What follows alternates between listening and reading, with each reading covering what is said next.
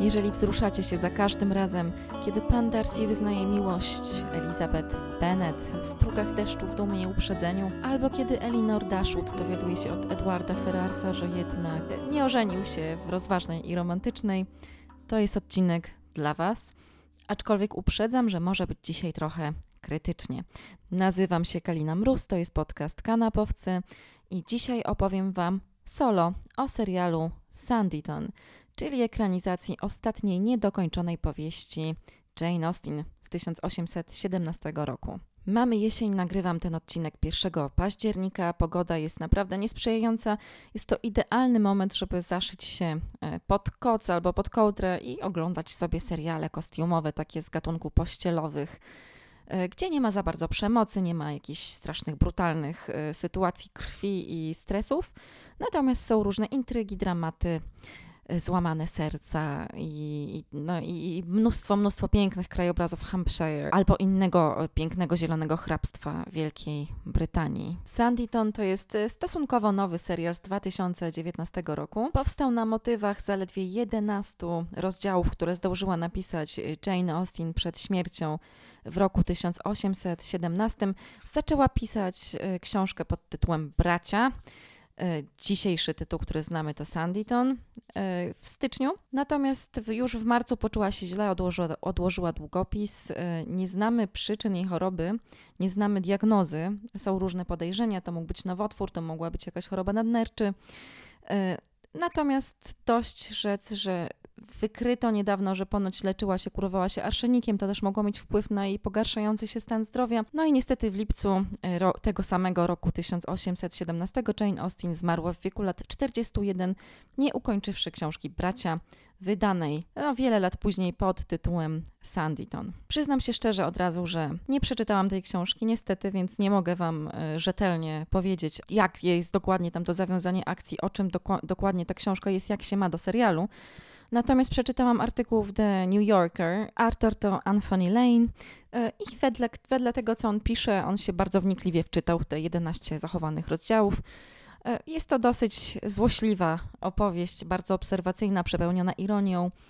E, tak naprawdę często zapominamy o tym, że Jane Austen oprócz tego, że pisała wspaniałe romantyczne opowieści, no i kreśliła rzeczywiście niezwykłe postaci kobiece, bardzo współczesne do dziś, to miała naprawdę bardzo takie ostre spojrzenie na rzeczywistość, troszeczkę, troszeczkę jak Thomas Hardy później.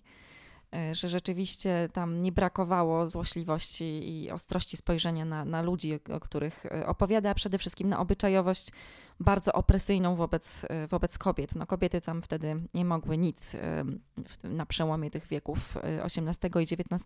W okresie regencji, o którym pisze zresztą zwykle Jane Austen, w tamtych czasach osadza swoje opowieści, w czasach, w których żyła. W każdym razie, jeżeli chodzi o Sanditon, to punkt wyjścia jest dość prosty. Rzecz dzieje się w tytułowej miejscowości Sanditon. To jest fikcyjna, fikcyjne miejsce, ale inspirowane prawdopodobnie Worthing e, w, południo, w południowo-wschodniej Anglii, e, w West Sussex, takim nadmorskim e, miasteczkiem, które kiedyś było rybacką osadą. Z czasem rozwinął, rozwinęło się to miejsce w kurort, w nadmorski, modny kurort, do którego przyjeżdżała londyńska śmietanka. Y, żeby zażywać kąpieli i się relaksować.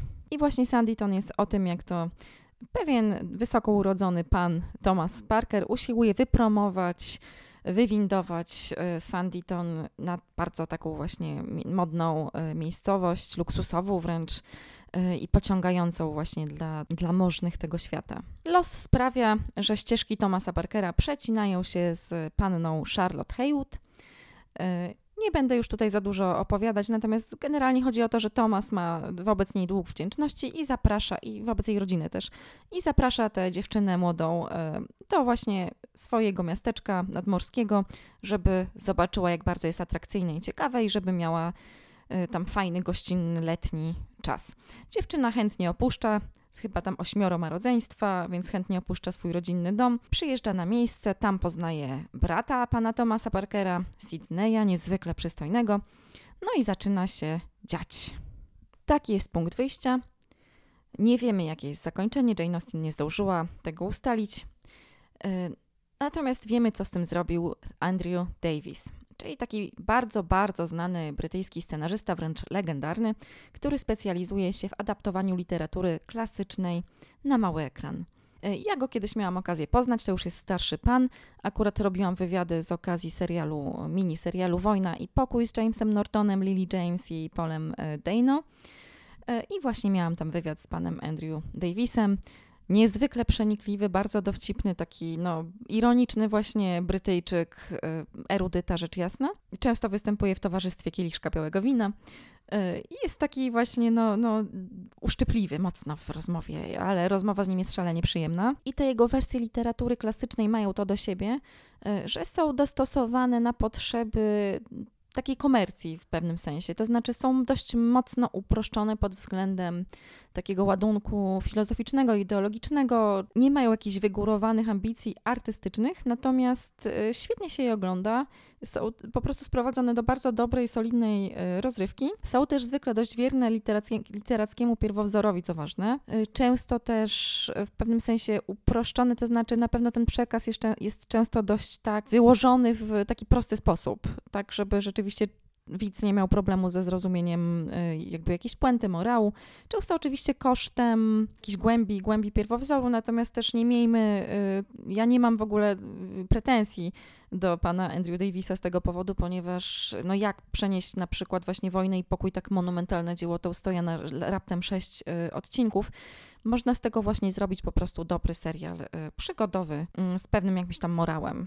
Co on też zrobił? Podobnie było z Nędznikami, z Lily Collins, y, gdzie już się pojawiło więcej odważnych takich zabiegów uwspółcześniających. Tę te, te, klasyczną literaturę, na przykład Javert, Javerta gra czarny aktor. No i tam było też dużo, dużo innych rzeczy, ale już to nie jest temat dzisiejszego podcastu.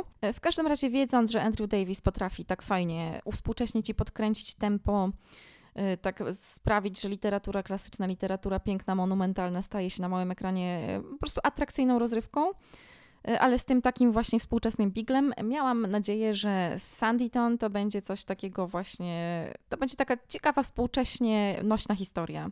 Zwłaszcza, że Andrew Davis miał ogromne pole do popisu, mógł naprawdę zrobić z tym pierwowzorem Jane Austen co chciał tak naprawdę, bo no, mówię, powieść niedokończona, przerwana w połowie, w jednej trzeciej, trudno mi powiedzieć. Cóż zrobił w takim razie? Z pewnością skorzystał y, z motywu, który zna już absolutnie doskonale, czyli z dumy i uprzedzenia. Przypomnijmy, że Andrew Davis to jest właśnie ten pan, y, który wrzucił w pantalonach i w białej koszuli do jeziora Colina Firtha, pana Dersiego w 1995 roku E, w najsłynniejszej ekranizacji mm, telewizyjnej Dumy i Uprzedzenia. To była właśnie sprawka Andrew Davisa. To on napisał doskonały scenariusz, doskonałą adaptację i dopisał tę słynną scenę z jeziorem e, kiedy to pan Darcy wyskakuje, ubrania mokre oblepiają mu ciało, spotyka przypadkiem Lizzie Bennet, mm, zawstydzają się oboje straszliwie, po prostu jest to wszystko bardzo erotyczne. Y, i ikoniczne też y, dla historii telewizji. Więc Andrew Davis tę właśnie scenę zresztą zacytował w Sanditon też, zacytował ją w bardzo taki, powiedziałabym, niewybredny sposób, y, bezpardonowy, to znaczy wrzucił Sydneya Parkera, tego przystojniaka, brata Thomasa Parkera, do morza, wyłonił go, kazał mu wyjść z tych morskich fal niczym Wenus. Sydney wyskakuje z morza, jak go Pan Bóg stworzył, widzi to Charlotte Haywood i następuje powtórzenie, e, powtórzenie słynnej sceny z dumy i uprzedzenia. E, jest to tak śmieszna scena, że śmiałam się na głos. Myślę, że trochę celowo, ale oprócz tego, oczywiście, oprócz tego cytatu, Chodzi oczywiście o ten sam utarty schemat fabularny, który jest wykorzystywany bardzo często również w komediach romantycznych, do czego wrócimy. E, czyli mamy tutaj pannę nieszablonową, pannę, która ma swoje zdanie, e, która działa trochę na przekór czasom, w, który, w których żyje, e, czyli jest, nie jest bierną panienką czekającą na zamąż pójście, ale przeżywa jakieś przygody, jest ciekawa świata, ma zmysł obserwacji, jest odważna, potrafi głośno wyrażać własne zdanie. No i właśnie taka, taka dziewczyna poznaje przystojnego pana z wyższych sfer nie przypadają sobie do gustu na początku, wręcz się nie znoszą, ale z czasem rodzi się między nimi uczucie. I dokładnie tak dzieje się w Sanditon, ale nie jest to poprowadzone, szczerze mówiąc, dokładnie tak, jakbym chciała. I tutaj właśnie mam do pana Andrew Davisa e, pewne zarzuty i pewne pytania. ponieważ zaskoczył mnie, to znaczy jakby ten serial w ogóle wprawił mnie w pewną konsternację. To jest rzecz w swoim gatunku zrobiona dobrze. 8 odcinków po 50 minut, trochę może się dłużą, może tam nie za wiele się dzieje. To znaczy jest sporo intryg, jest wiele wątków, tam jest jeszcze takie rodzeństwo trochę z początku wydające się jak rodzeństwo Lannisterów z Gry potem się okazuje to znacznie mniej oczywiste. Tam siostra z tego rodzeństwa się okazuje bardzo ciekawą postacią kobiecą, ale nie chcę już za wiele zdradzać. Natomiast całość akcji zdecydowanie koncentruje się na relacji Charlotte Haywood z Sydneyem Parkerem, takim tym naszym współczesnym panem Darcy wynurzającym się z morza. E, szczerze mówiąc, byłam bardzo ciekawa, co zrobi z tym materiałem Sir Andrew Davis i czy troszeczkę zaryzykuje i w jaki sposób odda sprawiedliwość talentowi, prozie i pomysłom Jane Austen i jej pewnemu credo, które ona w każdym swoim, w zasadzie w każdej swojej powieści nam e, przekazuje. E, ale właśnie, czy uda mu się też zawrzeć jakieś takie fajne, e, fajne współczesne akcenty. I muszę przyznać, że on próbował to zrobić tutaj kilkakrotnie, ale wyszło różnie. Z pewnością jednym z najciekawszych takich dopisanych wątków, uwspółcześniających całą tę historię romantyczną, jest wątek wojny klas. Tego w książce nie ma. E, tutaj pojawia się e, stworzony przez Andrew Davisa na potrzeby serialu mm, James Stringer, e, grany przez takiego młodego brytyjskiego aktora Leo mm, Satera, znanego troszkę z serialu Victoria o młodej królowej Wiktorii. I też ten chłopak, co jest dosyć interesujące, zagrał w jakimś takim dziwnym filmie, który opowiada o Polsce lat 30. Tytuł jest Znajdę Cię, polski. E, tego filmu jeszcze nie było w Polsce, nie miał jeszcze tutaj premiery. Nie, nie mam pojęcia, co to jest, nie mogłam się dokopać do żadnego zwiastuna. E, natomiast jest to jakaś taka historia e, o muzykach właśnie i rzecz była też kręcona w Polsce z udziałem, z udziałem polskiej ekipy, ale nie będę się w to wgłębiać. Taka ciekawostka. Leo Sutter, obiecujący młody aktor, strasznie przystojny. Mm, w każdym razie właśnie postać, którą gra James Stringer, to jest bardzo interesująca osoba. To jest młody, taki budowniczy z e, aspiracjami do bycia architektem. E, to jest chłopak, który e, przewodzi grupie budowniczych, którymi steruje Thomas Parker, czyli de facto oni właśnie własnymi rękami wykonują jego zamysł i sprawiają, że Sanditon staje się miastem nowoczesnym i pięknym. Natomiast problem jest taki, że nie dostają wypłaty że Thomas Parker nie jest zbyt dobrym przedsiębiorcą, nie potrafi jakoś rozsądnie e, zarządzać swoim budżetem e, i jakoś tak popada w różne długi i jest niewypłacalny. Na czym cierpi właśnie klasa robotnicza. E, na ich czele właśnie stoi ten młody, młody Stringer. Taka właśnie postać w tej całej historii z, no, z kręgu jednak wyższych sfer, typowej dla Jane Austen. Taka postać reprezentująca zupełnie inną, inną sferę i też taką postawę awansu społecznego zdobywanego własnymi rękami, a nie za sprawą dziedzicznej fortuny, czy też e, jakichś kolonialnych tutaj sytuacji. I właśnie w sprawie kolonializmu, niewolnictwa i wyzysku, e, czyli grzeszków Imperium Brytyjskiego, również Andrew Davis zabiera głos, a to za sprawą wątku Georgiany, E, którą gra młoda e, aktorka Crystal Clark. E, Georgiana jest to czarna dziewczyna, która przybywa do, na wyspy sprowadzona przez zresztą Sydneya Parkera z Antigi. Tam właśnie jej ojciec Sydneya i Tomasa miał jakieś swoje interesy kolonialne. Tam jest właśnie zasugerowane zresztą w tym serialu, że no, rodzina Parkerów wzbogaciła się, wzbogaciła się niejako na niewolnictwie właśnie i kolonializmie. Y, natomiast ten wątek, mimo że się pojawia, pojawia się wątek dyskryminacji na tle rasowym. Georgiana, ona się spotyka no, z, z, różnymi nieprzyjemnościami właśnie z powodu koloru swojej skóry, mimo że jest bardzo zamożna. Y, jest córką niewolnicy, ale, ale ma majątek po ojcu. Y, I jest no właśnie taką postacią bardzo, bardzo interesującą. Po części jest to, jest to dziewczyna, jest, po części jest to bohaterka stworzona przez Jane Austen, natomiast w tym książkowym pierwowzorze to jest taka e, postać raptem zarysowana, e, także ten cały niewolniczy tutaj kontekst, e, taki trochę wkładający kij w mrowisko, jeżeli chodzi o historię Wielkiej Brytanii. To jest już pomysł rozwinięty wyłącznie przez Andrew Davisa. Z tym, że nie rozwinięty mam wrażenie wystarczająco, no bo tak jak mówię, otwarto tu pewne wątki, nie, niewygodne wydaje mi się, zwłaszcza w niektórych adaptacjach w ogóle powieści Jane Austen te wątki się pojawiają, na przykład w Mansfield Park, ale właśnie zwykle one są tylko takie gdzieś tam zasugerowane, gdzieś tam zaznaczone, że no właśnie skąd się wzięły majątki tych wszystkich wspaniałych y, kawalerów szlachetnych i pięknych, o których, y, o których słuchamy i o których y, perypetie śledzimy i w których się tutaj zakochujemy razem z bohaterkami. Tu jest trochę podobnie. Po prostu Georgiana jest bohaterką, która przez jakiś czas wydaje się być kluczowa, ale z czasem okazuje się niestety, że jest tak naprawdę głównie po to w tym serialu, żeby rozwinął się wątek relacji właśnie Sydneya Parkera i Charlotte Haywood. Nie będę zdradzać, o co dokładnie chodzi, ale, ale po prostu pewna przygoda nieprzyjemna bardzo dla Georgiany łączy tych bohaterów. No i właśnie, wróćmy do tej relacji. Y, do tej relacji rodem z dumy i uprzedzenia, tak się przynajmniej pozornie wydaje. Y, co mi się tutaj najbardziej w tym serialu właśnie nie podoba? Właśnie ta znajomość. Coś tu nie wyszło. Dlatego, że Chodzi o to, że przypomnijmy sobie no, relację pana Darcy z e, Elizabeth Bennet, e, napisaną przepięknie przez Austin. Rzeczywiście zaczyna się ona od konfliktu, od nieporozumienia, od urażonej dumy, e, od tego, że pan Darcy tutaj nieprzychylnie się wypowiada na temat panny Bennet, troszeczkę nie wiedząc, że ona to słyszy. Ona to słyszy, wyrabiają o sobie nawzajem takie zdanie trochę negatywne na początku.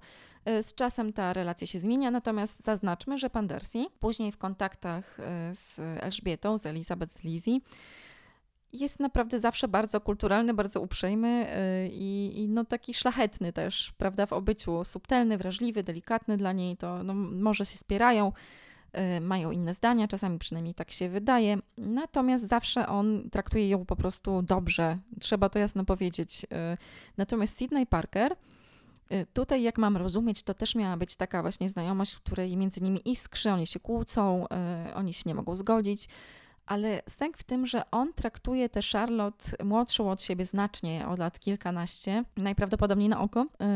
Yy, zresztą tak ci aktorzy, między nimi jest różnica wieku yy, wyraźna. Charlotte gra Rose Williams, młoda 26-letnia aktorka, a Sydneya gra Fio James, który ma lat chyba 36 w tej chwili. No, czy tam 35. Yy, w każdym razie, bo jest urodzony jest w 1983 roku, też bardzo przystojny Brytyjczyk, zresztą Rose Williams również e, śliczna aktorka. E, w ogóle obsada jest bardzo atrakcyjna. W Sanditon zaznaczmy to. Ale do czego zmierzam? Chodzi mi o to, że, że po prostu ta relacja wydaje mi się bardzo toksyczna. Jest coś nie tak w sposobie, w jaki została napisana, stworzona i zagrana. Być może też dlatego, że akurat właśnie Theo James obrał taką bardzo no, toporną ścieżkę interpretacji tej postaci, bo rzeczywiście, kiedy on kłóci się z Charlotte, kiedy jej coś za zarzuca, kiedy ją krytykuje, E, zaznaczmy też, że dziewczyna jest jakby od niego no, e, na tej takiej drabinie społecznej niżej. E, na pewno jest z o wiele uboższej rodziny, co zresztą też jest powiedziane. Jest nowa w tym mieście. Tak jak mówię, on jest mężczyzną, więc w tym patriarchalnym też środowisku, w patriarchalnych czasach on już ma nad nią jakby przewagę w jakiś sposób i, i, i, on właśnie tak ją traktuje z dużą pogardą, z pozycji jakiejś władzy, z pozycji kogoś, kto, kogoś lepszego, kogoś, kto może ją pogardliwie traktować, lekceważyć, nie słuchać jej. On jej wprost mówi, że je, jakby nie chce słuchać jej zdania że ona go w zasadzie nie interesuje, traktuje ją na początku wręcz jak jakąś taką służącą, guwernantkę i jest w stosunku do niej przede wszystkim niesamowicie agresywny. Y, prze, po prostu przemocowy, bardzo zaniża jej samoocenę. Ja w niektórych tych scenach byłam po prostu oburzona i zastanawiałam się, czy naprawdę jakby na czymś takim, na takim punkcie wyjścia, na takiej relacji można potem zbudować jakąkolwiek więź romantyczną, ponieważ z dzisiejszej perspektywy takiej już feministycznie, mam wrażenie, no świadomej, yy, to nie jest dobry pomysł. Jakby no już minęły trochę czasy, kiedy się wmawiało kobietom, że y, agresywni, przemocowi mężczyźni, którzy źle nas traktują, to są właśnie, do, to jest dobry materiał do, do zakochiwania się albo do budowania jakiejś sensownej relacji. Yy, mimo że ja naprawdę nie jestem osobą, która tropi w filmach czy serialach jakieś takie tropy obraźliwe, czy niewłaściwe, czy, czy jakieś takie e, społecznie niewygodne, społecznie e, szkodliwe. Nie. Mam dosyć duży luz na ten temat. Nie uważam, żeby każdy film czy serial musiał być moralitetem. Y, czy musiał mieć to, taki pouczający sznyt, ale, ale jednak są rzeczy, które, mnie, które mnie, dla mnie są rażące. Zwłaszcza, że obejrzałam właśnie ostatnio na Millennium Dogs Against Gravity który to festiwal jeszcze online y, trwa, trwa do niedzieli. Przypominam, dziś 1 października, kiedy to nagrywam, czyli macie jeszcze 3, no niecałe 4 dni, żeby ten film obejrzeć. Y, film, komedia romantyczna, dokument y, krótki, zrealizowany lekko. Dokument, który traktuje o komediach romantycznych i jest zrealizowany tak jak komedia romantyczna, czyli tak bardzo prostolinijnie, zaznacza pewne problemy, ale ich nie zgłębia, więc wręcz jest dosyć płytki. Y, reżyserka to Elizabeth Sankey, to też jest produkcja y, brytyjska, podobnie jak Sanditon. Y, natomiast dlaczego mi się to akurat nałożyło? Po pierwsze, oglądałam te dwie rzeczy w tym samym czasie, a po drugie, po prostu Elizabeth Sankey zwraca uwagę na bardzo na takie problemy, które mnie akurat w Sanditon uderzyły. Mimo, że oczywiście ten serial nie jest żadną komedią romantyczną, to jest pościelowy, kostiumowy serial, mm, taki ślicznie sfilmowany, Y, kręcony w Somerset, mm, czyli w południowo-zachodniej Anglii, mimo że właśnie akcja, akcja dzieje się w West Sussex, czyli we w południowo-wschodniej Anglii, y, na tym drugim wybrzeżu. E, natomiast rzeczywiście no, widoki są bardzo malownicze, no, e, są tam tańce, bale, intrygi, kostiumy takie uspółcześnione i fryzury tak, żeby ci bohaterowie wyglądali atrakcyjnie. No to wszystko się szalenie przyjemnie ogląda. Andrew Davis to jest naprawdę człowiek, e, który wie co robi. Natomiast nie jest to komedia romantyczna, tylko właśnie taki obyczajowy serial kostiumowy, ale z komedią romantyczną ma to tyle wspólnego, że twórcy romantycznych komedii bardzo dużo czerpią y, właśnie z tej tradycji, y, z tych schematów fabularnych stworzonych przez Jane Austen. To nie, nie trzeba daleko sięgać, przecież y, dziennik Bridget Jones, prawda? No to to jest wręcz jakaś taka to jest wręcz przepisana duma i uprzedzenie na, na, na, współczesne czasy, prawda? I na komedię romantyczną. No i właśnie w tym dokumencie, który jest takim krytycznym spojrzeniem na komedie romantyczne, i takim dosyć yy, dowcipnym też chwilami. Znajdziemy różne wyliczenia problemów, które się tam pojawiają, i zwłaszcza w tych komediach y, mainstreamowych, klasycznych różnego rodzaju.